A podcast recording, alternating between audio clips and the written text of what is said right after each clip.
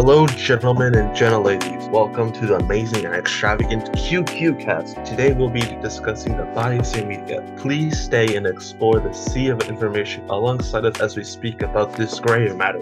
Here we have Abe QQ and Alex QQ. We are simple folk who are here to spread our thoughts. Now let's start the conversation with what media is exactly.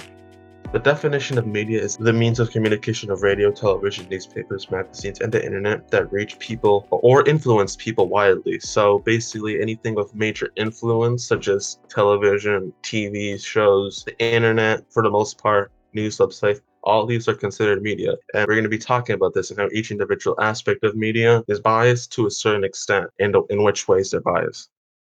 Continuing on, how media influences people in a wide perspective is in news.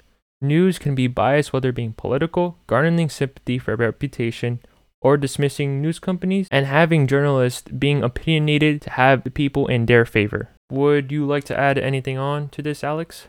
Yeah, so another thing to take into account is how different people have different views on certain topics would want to listen or watch certain news outlets that provide similar opinions. So let's say you really despise spiders, you would listen to an outlet that would also despise spiders. Anything else, like like anything ha- having to do with legislature or anything having to do with current times, similar-minded people would gather around the same news outlet to express their thoughts, and then news outlet would understand would try to learn what their audience wants and produce media based on it.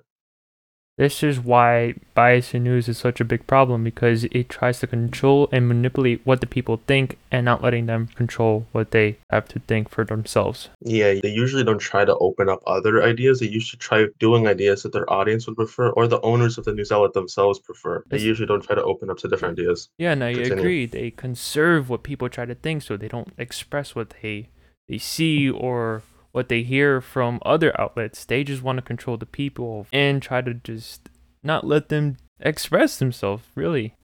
This is the reason why things on media are getting deleted or rebutted on because they have such controversial views these companies just don't want people to see a different perspective other than their ideologies. Yeah, it's like a certain person that like the consumer actively stays inside. It's like they're stuck to a certain idea, and that's more that's just, and that's the idea that they're being told because the news outlets are talking about that certain idea. So when they hear about other ideas, they find it less professional or less uh with less validity. Uh, what's the word I'm, I'm thinking of? With less less value or yeah, yeah, with less value. That that's a pretty good way to sum it up. Or like something that's not as valid because of that. So people could see so people could see their own values and the and the and the value of the news outlet they're looking at as more valid any other view, which is a pretty big problem.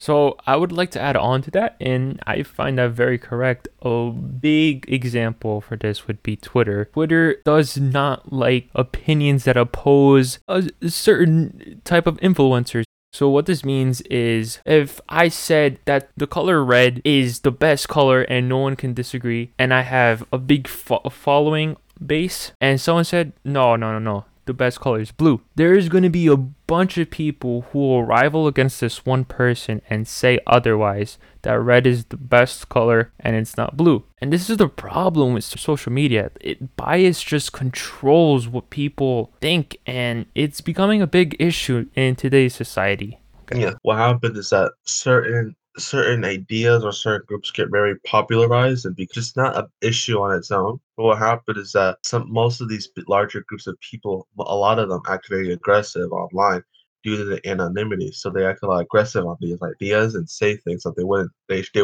definitely would have done in real life. So then there, there becomes an area of hostility. And so it, it, and because of that, people choose to follow these ideas instead of try to combat it because combating it causes more of a hard experience. And that's another thing. If you go against a, a biased idea, your reputation might be ruined pretty much. Because good example, I'm not trying to get too indulgent into it, would be our presidency. And in politics, if you vote for one side, people are going to just, you know, look down upon you because they don't believe on how you see politics. And they'll say something controversial and that's how arguments start. You'll usually see this on social media, and the, the biggest platform for this would be Twitter.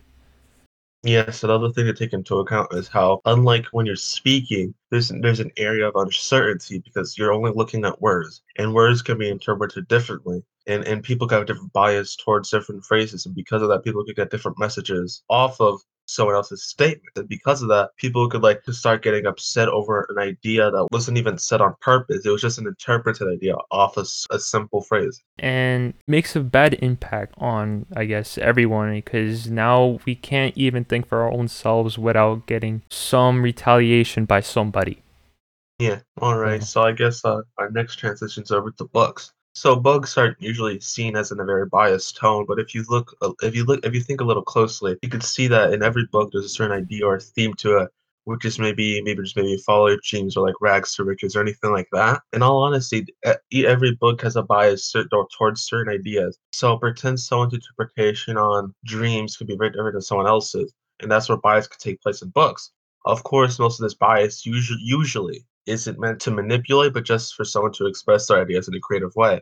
But that definitely biased because the way they think towards an idea is biased. Following up what you said, Alex, books being biased with certain ideas, advertisements do the same to make consumers buy their products. You could see this in news, even a podcast. An example would be a person who is sponsored by an advertisement will be biased and try to persuade people to buy their product because the person who has gotten sponsored will get money out of this. So they'll obviously try to make people buy their product because they're getting paid to do so. And the reason why advertisements try to be biased with certain ideas is so people can buy their own products and stray away from other big companies that are selling nearly the same products that they're selling for themselves so they can earn profit. Yeah, and another thing to keep in mind is that they pretend different companies are like fighting over the same general product. Like maybe two stores are battling over erasers. Oh, which eraser is better? Ooh, or whatever, or something like that.